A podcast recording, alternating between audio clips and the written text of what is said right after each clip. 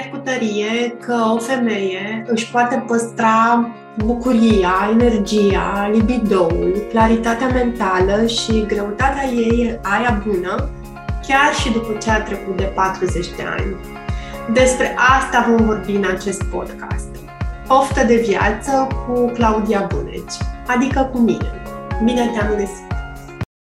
Hello! Bine v-am găsit la un nou episod al podcastului Poftă de viață. Astăzi o am alături de mine pe Mădălina Bozeanu. Bine te regăsesc, Madi! Bună, Claudia! Sunt foarte entuziasmată să fiu astăzi alături de tine.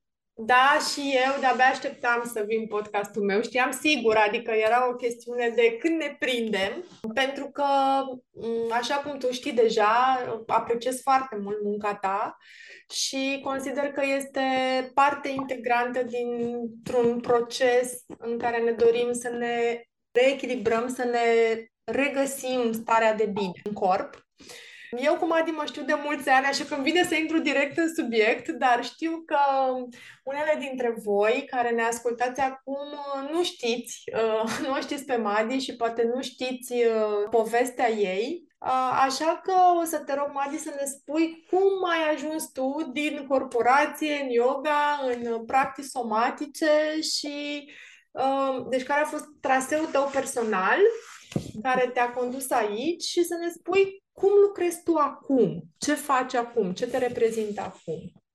Totul a pornit uh, de la prima sesiune de yoga la care am participat. Cred că aveam vreo, nu știu, cred că a fost acum vreo 10 ani, ceva de genul ăsta. Și m-am simțit fantastic după.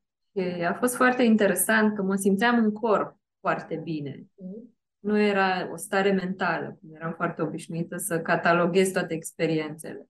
Și am tot început să practic, să merg la yoga în continuare și m-am lăsat condusă de corp. Asta îmi place să zic. Până atunci, deciziile pe care le luam uh, erau uh, foarte logice și raționale. După un plan de 5 ani, cariera mea ar trebui să arate așa. Încet, încet uh, m-am lăsat condusă de starea asta de bine, pe care o vreau din ce în ce mai prezentă în viața mea. A fost o tranziție lungă, adică de la prima sesiune de yoga până când mi-am dat eu demisia și am plecat să devin instructor de yoga, au fost vreo 5 ani. Uh-huh. Nu s-a întâmplat peste noapte.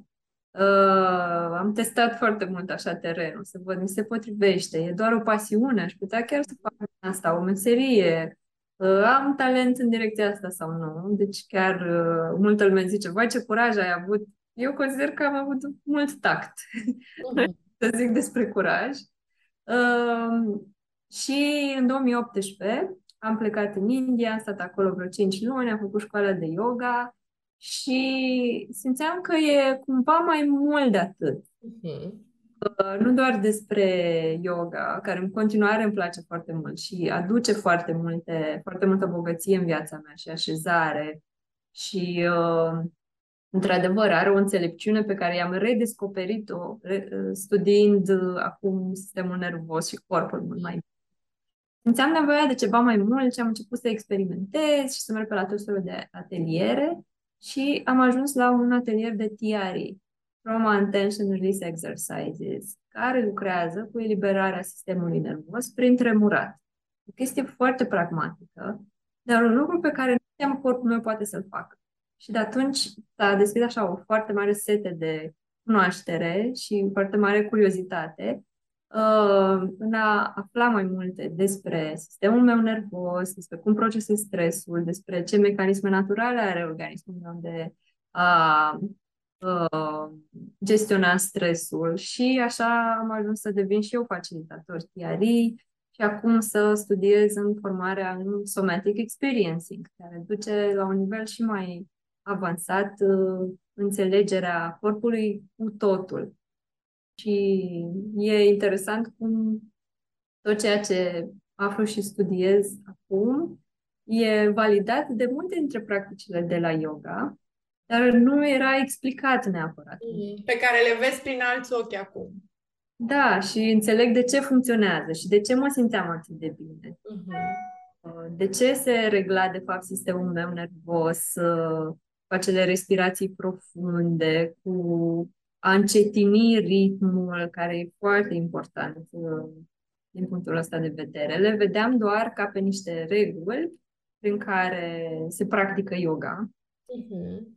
Uh, sunt mai multe.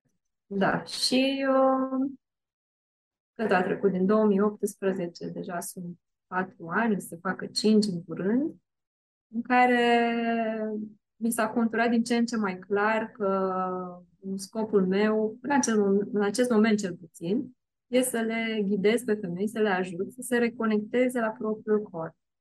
Pentru că sunt foarte multe răspunsuri acolo, foarte se găs- poți să găsești foarte multe bunicare, deci cred că ești de acord cu mine că suntem, nu suntem doar partea noastră cognitivă, nu suntem doar ceea ce ingerăm, doar ceea ce punem în interiorul nostru. Suntem mult mai mult de atât și corpul uh, joacă un rol esențial în găsirea fericirii, chiar așa ce să spun. Mm-hmm. Sigur că sunt de acord cu tine pentru că de asta te-am invitat în podcast și aș vrea să explic puțin care este legătura între ceea ce faci tu sau cum văd eu legătura între ceea ce faci tu și ceea ce își doresc femeile care ne ascultă în podcastul ăsta. Deci, eu vorbesc aici despre cum să ne reglăm hormonii, așa ca ceva mai, uh, ca un obiectiv, să zic, mai uh, larg, dar mai pragmatic spus, cum să ne, sau mai clar spus, cum să avem energie, cum să avem uh, energie inclusiv sexuală, să avem greutatea noastră bună, să avem claritate mentală, focus, poftă de viață, chef, bucurie, zâmbete pe, pe față în toate etapele vieții noastre, dar eu vorbesc focusat cu femeile care sunt, traversează această etapă a feminității mature, care, uh, medical vorbind, asta e termenul, se numește premenopauză. Deci perioada de dinainte de menopauză, care poate să înceapă undeva pe la 35 de ani sau 40 sau 45, contează mai puțin cât de impactat ești de simptom, cât unde te simți tu raportat așa la tine. Simți că ai intrat în etapa ta de feminitate matură sau că încă ești uh, o tânără berbantă, să zic așa, da? Bun. Ideea e că componenta asta despre care tu vorbești sau despre care tu faci mai mult decât să vorbești, că de vorbit vorbesc și eu, uh, pe care tu lucrezi activ, eu o văd ca o parte esențială a acestui proces de echilibrare pe care nu putem să o eludăm, deci nu putem să sărim peste ea, nu putem să mâncăm doar sănătos, poate face mișcare. Multe dintre femeile cu care lucrez zic, da, dar eu fac mișcare, merg la sală uh, și mănânc și sănătos. Ok, și atunci ce crezi că lipsește din uh, combinație ca să te simți bine? Că da, ai venit să vorbești cu mine, dacă erai bine, nu mai discutam efectiv în calitate de client coach. Păi nu știu, păi ok, hai să vedem, știi? Vedem. Ce relație ai tu cu corpul tău, da? Pentru că, de fapt, aici ne întoarcem mereu ori de câte ori încercăm să reglăm alimentația sau să aducem un stil de viață sănătos în viața omului, aceste schimbări nu sunt sustenabile, nu sunt uneori nici implementabile, deși așa pe termen scurt uneori mai scoatem cămașa, dar nu sunt sustenabile dacă nu pleacă de la o fundație sănătoasă pe care să o avem noi cu noi. Nu putem să vorbim despre libido, estrogen, um, hormoni sexuale, atâta vreme cât um, noi nu știm cum e să ne atingem și să fie bine. Nici măcar nu vorbesc de atingeri în zone clasice, erogene, de a ne atinge mâinile și na, de a fi noi cu noi. Și Madi, tu ai fost una dintre um, persoanele care pe mine m-au călăuzit pe calea asta programele pe care le-am făcut cu tine, cred că am fost în prima tură la toate programele tale, au fost niște uși deschise către mine în condițiile în care eu partea asta de lifestyle o aveam destul de in place. Mereu mai e ceva de făcut, dar componenta asta la altă cumva îmi lipsea și cred că mi-ar fi fost greu să spun că îmi lipsește, conștient. Și atunci, revenind la faptul că eu consider că asta e ceva ce nu poate lipsi, dar o componentă super importantă din a fi bine, aș vrea să te întreb pe tine cum știm că nu avem acest fancy wording, conectarea cu corpul. Ne simțim tot timpul obosite. Uh-huh. De, cum spuneai și tu, nu putem identifica acea poftă de viață în corp, nu ne putem conecta cu plăcerea, nu ne putem conecta cu ceea ce se simte bine. Uh-huh. Dacă vreau să aduc noi obiceiuri și chiar obiceiuri benefice în rutina mea și tot nu reușesc să, să fac asta. Cumva înseamnă că nu pornesc din locul adevărat din care am, am nevoie în acel, în acel moment, că nu ascult nevoile corpului meu, ci mă duc să implementez o rețetă care nu, nu e ce am nevoie. Când am diverse somatizări și nu înțeleg, nu înțeleg în ghilimele, de unde vin, pare inexplicabile. Sau, știu, mă tot caut de răspunsuri și fac tot ce trebuie. O spuneai și tu. Merg la sală, eu mănânc bine, dar tot am nodul ăla în gât sau am probleme digestive în continuare. Pentru că nu suntem niște roboții care punem o formulă magică de 30 de minute de sport, legume atât, fructe atât și atunci trebuie să iasă totul super ok, nu așa? Avem și o lume emoțională foarte intensă și puternică și chiar dacă ne ignorăm emoțiile, ele tot se vor exprima în corp. Mm-hmm corpul, de fapt, presupune foarte mult asta, pentru că toate emoțiile sunt resimțite de corp. Când apare o emoție, se elimină și hormoni. Mm-hmm. Vor avea efecte în schimbarea pulsului, în uh, contracția sau relaxarea mușchilor, în diverse stări, schimbări de căldură, diverse alte senzații. Și da, pot să le ignor la infinit, dar la un moment dat ele cumva vor începe să bate la ușă și mai tare, și mai tare, și mai tare. Crește intensitatea. Cresc în intensitate și uneori se pot transforma în boli autoimune sau în alte probleme cronice și tot așa. Mhm. Exact, de la care ne e foarte greu să ne mai întoarcem. Deci reconectarea la corp ține foarte mult și de reconectarea la lumea emoțională, la nevoile mele de bază și uite, acum vorbim cu tine, îmi dau seama că asta cumva îmi lipsea din practica pură de yoga, nu era o abordare care să vorbească sau să lucreze în mod activ și cu emoțiile. Mm-hmm. Și pe fac acum integrează și partea emoțională și cumva imaginea este, este completă. Uh, asta se întâmplă în general. Dacă nu sunt conectată la corp, Poate că pare că nici nu, nici nu e corpul meu, nici nu mă ascultă. Eu aveam o expresie când eram înainte de să mă apuc de yoga, spuneam că trebuie să trag corpul după mine. Uh-huh, uh-huh. Am niște ambiții și corpul mă ține pe loc. Asta mi-a ridicat niște semne de întrebare.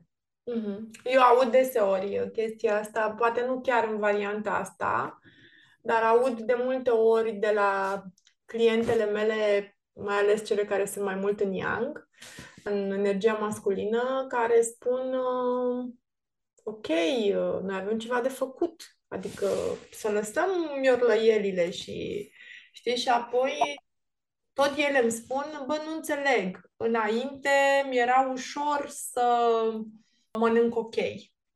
Acum când vin acasă, cumva parcă corpul se răzvrătește sau mintea se răzvrătește și mi este foarte greu să fac ceva sănătos. Simt să mănânc pizza sau chestii de genul ăsta și cumva explicația este destul de clară. Tragi de tine toată ziua, te forțezi să achieve, da? să duci ceva la îndeplinire ce corpul tău îți spune în continuu că nu vrea, nu-i place, nu, nu, nu-i face bine sau percepția a ceea ce faci tu nu-i face bine. Și apoi tragi din nou de el ca să facă niște lucruri despre care nu ți-ai lămurit de ce Știi? De ce vrei să faci tu lucrurile alea și de ce mă forțez pe mine după ce m-ai tras toată ziua în cealaltă direcție, acum vrei chestia asta, știi? Și întrebarea care îmi vine în minte este ce facem când suntem aici? Ce facem când la tot ce ai spus tu mai devreme, doamna care ne ascultă dă în continuu din cap și zice da, da, da, da, sunt aici, wow, nu m-am gândit la asta. Ce pot să mm. fac? Primul pas e să mă uit mai cu atenție la nevoile mele de bază. Primul pas în reconectarea la corp e să observ acele impulsuri care apar la nevoile de bază. De genul mi sete, uh-huh. are senzația de sete și să mă observ prima dată. Mă duc și mi-au niște apă sau mai amân. Mai scriu încă două ore la e mail și dau mai încolo. Și poate prima dată nu observ, poate a doua oară doar observ, poate a treia oară chiar mă ridic și mi iau paharul cu apă și onorez nevoia respectivă. La fel și cu oboseala. Am obosit, mi iau o pauză să respir măcar 5 minute sau continui. Trag în continuare. Uh-huh. Sau mi frig. Sau mi cald. Impulsul din asta super, super de bază, da? Cu toții le avem. De aici începe cumva un fel de antrenament, de observa semnalele corpului pe măsură ce le observ pe astea simple pe care cu toții le avem. Că avem nevoie să mergem la baie, că avem nevoie să bem niște apă, să mâncăm, sau ne-am îndestulat deja la masă, mai mâncăm, nu mai mâncăm. Pe măsură ce observ semnalele astea de bază, o să încep să observ lucruri și mult mai subtile. Uh-huh. Poate să observ o emoție, cum se arată ea, la nivel de senzații în corp poate să observ cum mă simt lângă anumiți oameni, cum se simte corpul meu lângă anumiți oameni și când apare o cincea persoană, se schimbă ceva în interiorul meu și asta îmi dă un mesaj. Uneori îi spunem intuiție, dar uh, poate să fie intuiția și în același timp sistemul nervos care de fapt reacționează la uh, informațiile pe care le vine despre persoana respectivă și oricare alte informații din mediu. Deci aș zice că asta e cel mai simplu, poate să pară așa foarte banal, dar e mare lucru să încep să mă uit la micile semne pe care le dă corpul. Situații din astea aparent banale și de acolo să, să mă antrenez așa încet. Îmi place că ai vorbit despre intuiție și apoi despre ce simțim în corp și mi-a venit în minte chestia asta cu cuvântul în engleză, mă rog, fraza cu gut feeling, și această legătură puternică care este între sistemul nervos enteric din gat, da, din stomacul nostru și din creierul nostru și felul în care aceste două creiere ele comunică permanent, da, prin nervul vag și practic suntem într-o continuă buclă în care ceea ce trăim în capul nostru, deci nu ceea ce trăim realmente, ceea ce trăim în capul nostru determină reacțiile din corpul nostru. Cum spuneai și tu, emoțiile care imediat determină un flux de hormoni în corp. Da. Și când începem să înțelegem lucrurile astea, începe să merită să ne facem sens, să ne facem uh, loc, să ne ascultăm, să, să facem pașii ăștia mici despre care ai vorbit tu. Știi, la început, măcar pașii ăștia mici, să ne întrebăm de ce noi nu știm când ni se face foame și mâncăm, nu știu, poate foarte târziu și foarte repede ceva, că pentru că foamea asta ne cam încurcă din a ne uh, livra obiectivele și, și tot așa. Madi, eu vorbind destul de mult despre hormonii ăștia sexuali, despre estrogen și progesteron, femeile de la mine din comunitate aud uh, și despre partea asta de pântec. Conectarea cu pântecul, ascultarea pântecului. Și știu că unele dintre ele se întreabă, ok, dar fata asta vorbește despre medicină funcțională și chestii uh, serioase, științifice, sau uh, că nu mai înțeleg nimic. O dă cu pântecul și cu conectarea cu pântecul, care-i treaba, știi? Și atunci aș vrea să te întreb, din punctul tău de vedere, ce înseamnă partea asta de coborâre în pântec, această expresie îmi place pentru că știu că uh, este intrigantă. Ce înseamnă? Unde îi vezi locul? Apropo de uh, reconectarea cu noi, cu nevoile noastre și cu minunatul nostru corp. E, e un mare cadou că avem uh, ritmurile astea interioare și că pântecul nostru, de fapt toate organele noastre reproducătoare, asta înseamnă pântecul, e un cuvânt pentru toate, toate la un loc, tot ce e acolo, uh, ne oferă șansa să ne reconectăm la corp și poate e cea mai paradoxală șansă, pentru că și aici vorbesc și despre mine, și cea mai provocatoare șansă de reconectare la corp, pentru că de multe ori, mai ales în adolescență, îmi uram ciclul menstrual și erau momentele în care îmi doream să fi fost bărbat și nu femeie. Și uh, mult prea târziu, pe la 30 de ani, am descoperit de fapt că există niște ritmuri interioare pe care dacă le urmez, mi-e mult mai bine și să le ascult și să-mi sincronizez viața în, uh, în acord cu ele. Și pentru mine asta înseamnă ascultarea puntecului. Pe lângă ideea de, ok, ce senzații sunt acolo, ce... Uh, sunt multe de spus pe subiectul ăsta și simbolic, dar și, și așa, fiziologic. Coborârea în pântec e pentru mine, în primul rând, reîntâlnirea cu ritmul naturii. Uh-huh. Ritmul naturii, pentru că în ritmul cotidian suntem obișnuiți ca totul să se întâmple imediat, nu mai avem nici attention span, 3 secunde și gata. TikTok, totul s-a redus la cât mai puțin, cât mai puțin, dar în mod natural, atât natura cât și noi, ne reglăm foarte lent. Îmi place să folosesc metafora asta și îmi tot venea în minte în timp ce povesteai tu și aș vrea să o menționez că sistemul nostru nervos se reglează în ritmul unui apus de soare. Apusul de soare sunt sigură că toată lumea a văzut un apus de soare. Nu este 2-3 și gata, a dispărut. Și durează ceva, chiar și jumătate de oră până când soarele dispare. Și uh, coborârea în pântec uh, o văd în același ritm, lent. E despre, am luat timp cu mine, a sta cu corpul meu, am observa senzațiile, schimbările pe parcursul unei luni, fluctuațiile și de energie și de dorință sexuală și de dorință de interacțiune. Uh-huh. Pântecul uh, simbolic, dar și fiziologic, are putere de conținere deci e un vas. Are capacitatea, pe de-o parte, de a crea. Energia feminină e foarte mult legată de energia creatoare. Fie că e la bărbați sau la femei, dar în mod special la femei, pentru că și creăm viață, așa, în modul ăsta. Și fiind acest vas, poate să conțină și emoții și experiențe.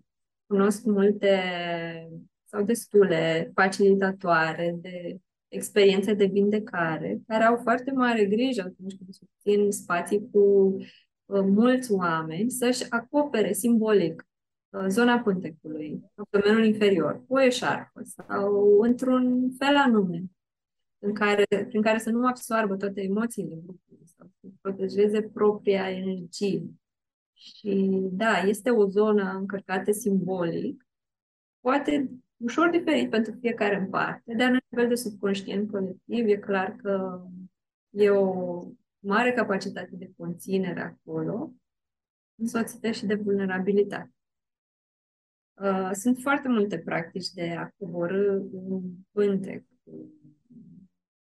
Poate să fie o meditație cu palmele uh, pe zona ovarelor și pe zona uterului și pur și simplu să respirăm acolo conștient.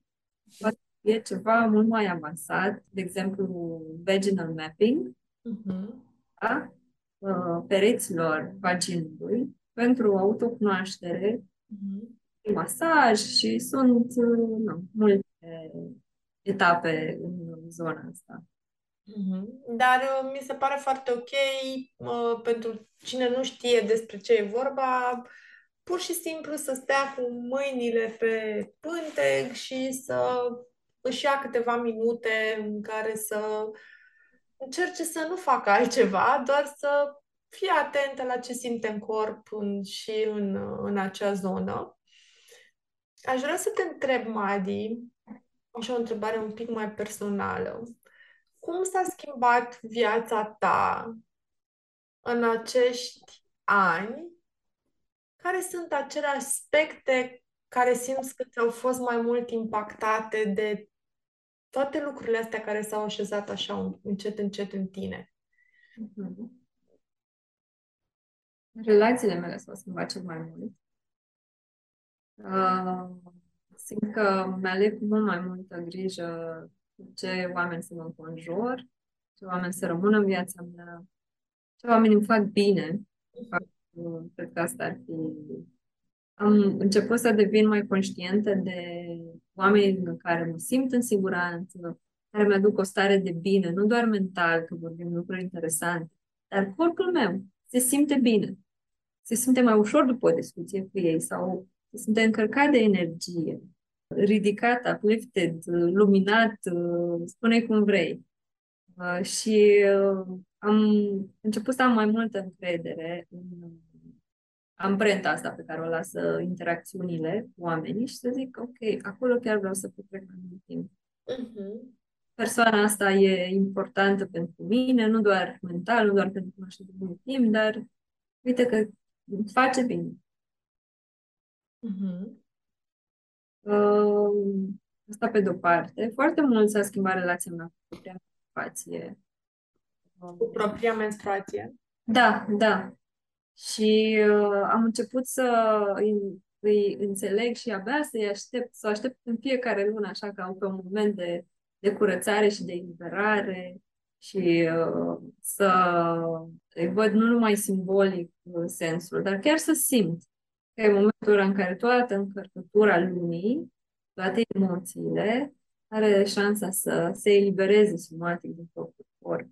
Și, uh, și prin faptul că devin mai conștientă de emoții și am încetinit ritmul în multe dintre ariile vieții, inclusiv uh, durerile premenstruale și durerile din timpul menstruației s-au diminuat și ele apar în continuare, dar le înțeleg foarte bine. Adică îmi dau seama, ok, acum o să urmeze uh, o scurgere, e clar. Știu ce se întâmplă. Mm. E, știu că dacă se intensifică durerea, înseamnă că mi-am încărcat programul prea tare sau mă agit eu prea mult. Mm. Și uh, e și un sentiment de empowerment. Știu ce pot face cât să fie bine și să nu apelez neapărat la un antiinflamator sau... Da. Mm-hmm. Îmi plac foarte tare ambele direcții despre care tu ai vorbit. Um, partea asta de relații mi se pare foarte, foarte importantă pentru că am tot citit că suntem cumva uh, avem stilul de viață așa al celor mai apropiate uh, câteva persoane din viața noastră și este foarte complicat în momentul în care începi să-ți dorești altceva decât uh, ce se întâmplă în jurul tău, ce se întâmplă în jurul tău la momentul T0, când îți pornești journey-ul. Dar um, tu ești așa un alt exemplu și o altă inspirație, pentru că nu despre asta vorbim astăzi în podcast, că merită din plin să faci drumul ăsta către tine și să lași restul lucrurilor să se așeze um, încet, încet în, în jurul tău. Eu vorbesc uh, de multe ori cu clientele mele chestiuni de genul când te sună o prietenă la 9 jumate seara ca să-ți povestească de despărțirea ei sau de ce s-a mai certat, nici măcar despărțirea, poate a 10-a ceartă cu partenerul de viață sau mama care este angoasată de știrea de la Antena 3, dacă nu îi răspunzi, nu înseamnă că nu le iubești. Pentru că ce se întâmplă de multe ori este că din această iubire pentru cei apropiați ai noștri, nu ne mai iubim pe noi. Da? Deci, cum spun eu, ea își varsă gunoiul la tine pe tarla și tu îl rumeci până la două noapte. Că nici nu ești neapărat conștientă de ce s-a întâmplat, ca apoi să faci ceva să te descarci, dacă era musai să o asculți, știi? Și atunci, eu cred cu tărie că în momentul în care tu te centrezi, chiar dacă niște oameni pleacă din viața ta, vin sau rămân în viața ta acele persoane care sunt benefice și care te iubesc pe tine întreagă. Și asta e mega, mega important pentru relațiile din viața noastră care pot fi spre împuternicirea noastră sau spre slăbirea noastră. Deci îmi place foarte, foarte mult că ai punctat chestia asta care probabil ți s-a întâmplat și ție în ani, nu neapărat da. peste noapte. Partea asta de relație cu menstruația, noi am mai vorbit despre ea și chiar o să las în, uh, ca link în podcast discuția noastră de pe grup despre um, despre drumul pe care îl parcurgem uh, lună de lună, pentru că este, a fost o discuție super rici, chiar dacă am avut-o nu mai știu când, acum 2 sau 3 ani. Da, pe prin 2020. Dar a fost, rămâne de referință și, și o, să, o să o las acolo în, um, o să o las ca link. Madia, aș vrea să te întreb um, ce facem când ne e greu pe parcursul ăsta? Ce facem când, știi, există entuziasmul ăsta de început, când zici, mamă, mă duc, lucrez cu Mari, lucrez cu Claudia, lucrez cu oricine sau nu lucrez cu nimeni, că uite, mi-e clar, știu, nu știu ce, și la un moment dat încep să iasă dureri sau începe să fie complicat. Să zicem că am început. Ce facem când e complicat?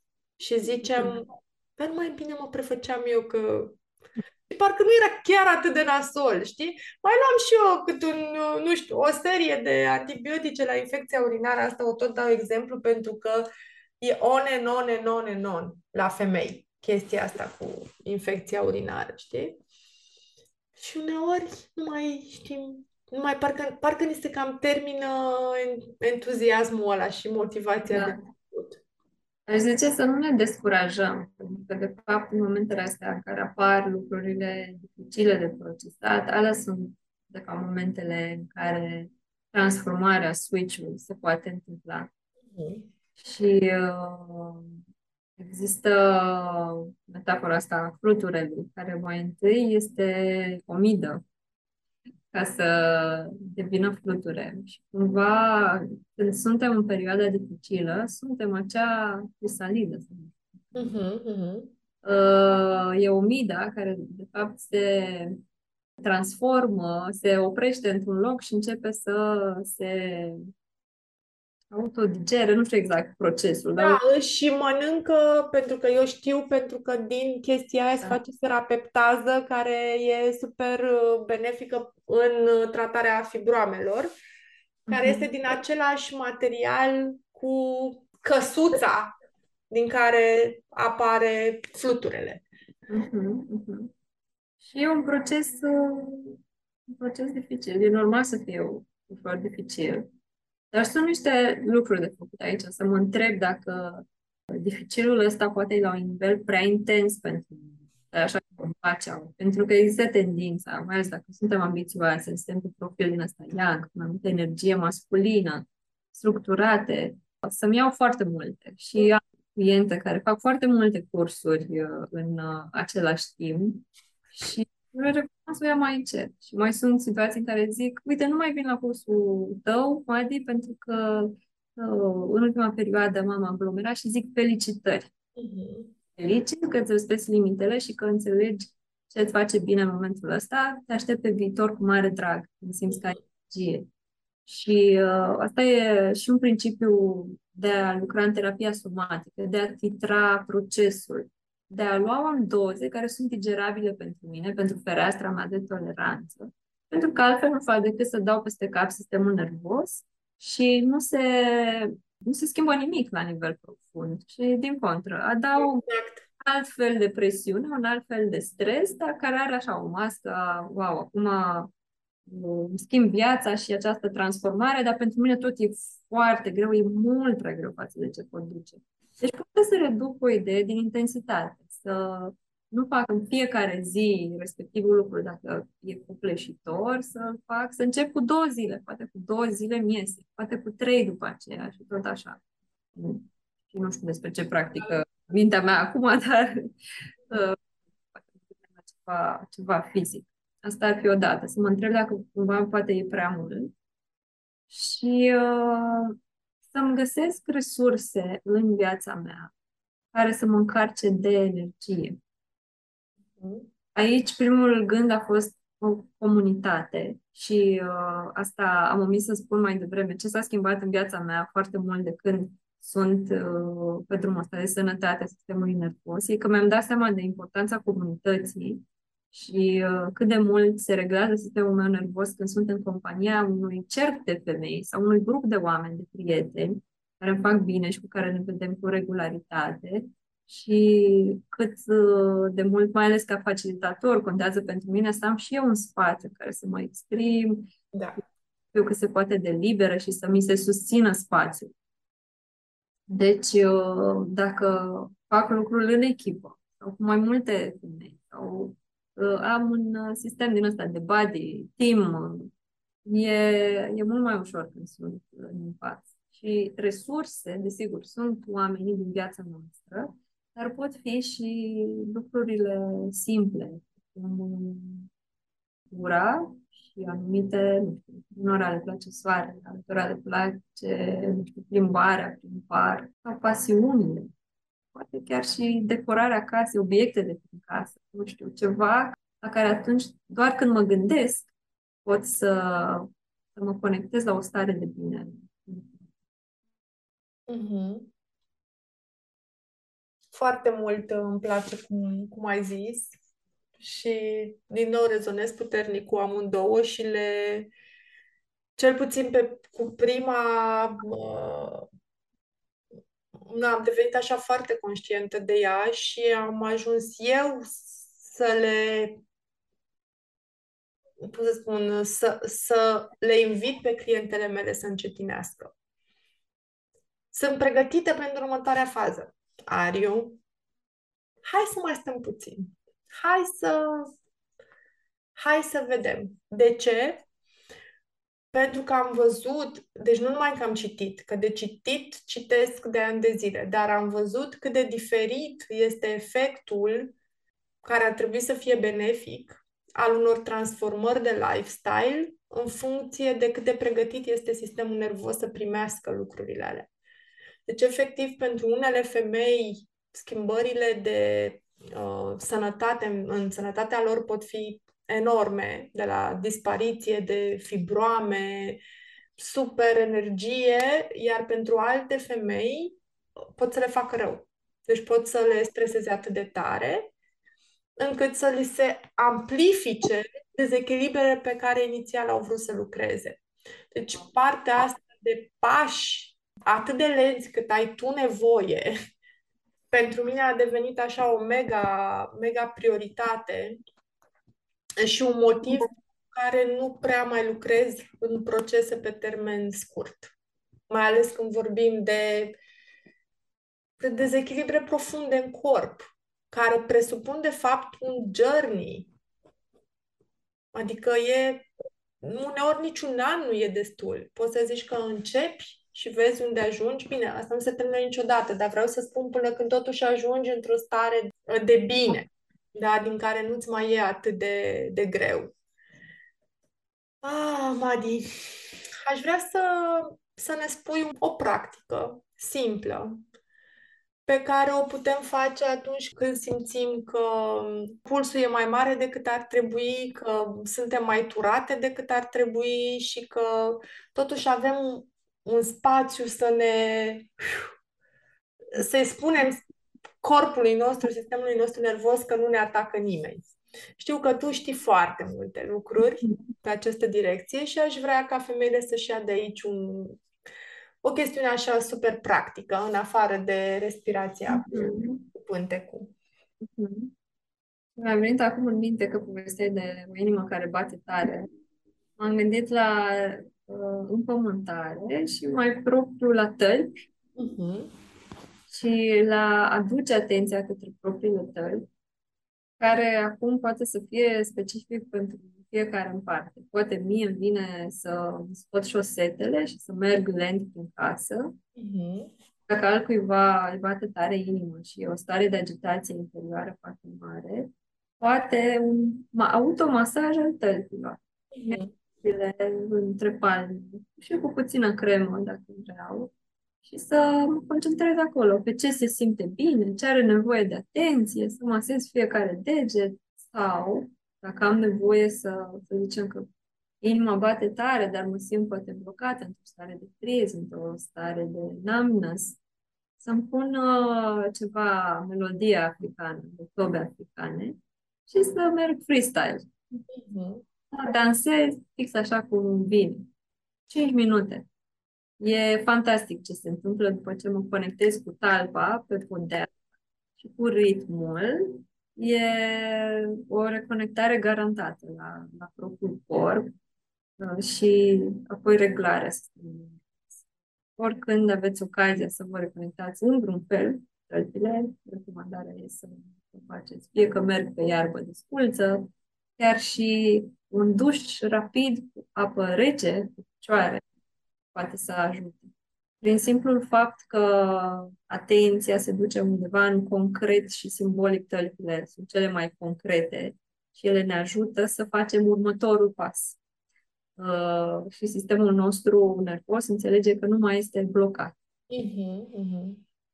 Iar simbolic uh, e legat de prima ceacră, uh-huh. de a fi în siguranță în corp, a fi în siguranță pe pământ conectați concret. Precious. Și cine rezonează cu Madi? Madi are niște programe fantastice pe care v-am zis deja că le-am făcut și că le recomand și are, după cum cred că v-ați dat seama singure, Madi are această blândețe pentru care eu o recomand clientelor mele, pentru că eu sunt foarte picky, adică îmi doresc ca femeile cu care eu lucrez și pe care deja le cunosc să fie așa pe mâini bune, să fie tratate soft. și această călătorie de la tălpi către restul corpului, Madi o ghidează într-unul dintre programele ei. Madi, spunem ce urmează să mai faci în perioada următoare și unde te găsesc femeile care poate încă nu sunt mm-hmm comunitatea ta? Cea mai activă pe Insta, pe Instagram, madi.bozeanu, e și pe Facebook, e pe profilul meu personal, Mădălina Bozeanu, e pe... Da, da. Și urmează în noiembrie să lansez un program nou care combină... Nou, nou? Da, foarte nou.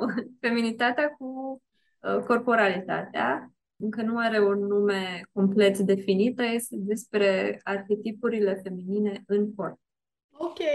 Deci cum ne reconectăm corporal cu arhetipurile feminine. Deci cu toate modurile în care feminitatea noastră se poate exprima.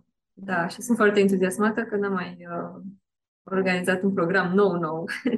de ce sunt entuziasmată. Felicitări, sunt sigură că o să fie super fain. Uh, și dacă vreți să participați la program, urmăriți-o pe Madi, pe, mai ales pe Insta. Cum am spus, o să las, o să las link-ul și cu siguranță o să vedeți share și pe la mine prin comunitate. Madi, te rog în încheiere să lași un gând femeilor care ne ascultă și care au simțit că au nevoie să aprofundeze procesul ăsta de reconectare cu ele însele. Aș spune să, să se îmbrățișeze mai des. Mhm. E un gest simplu, dar care, pentru care corpul ne mulțumește tot timpul.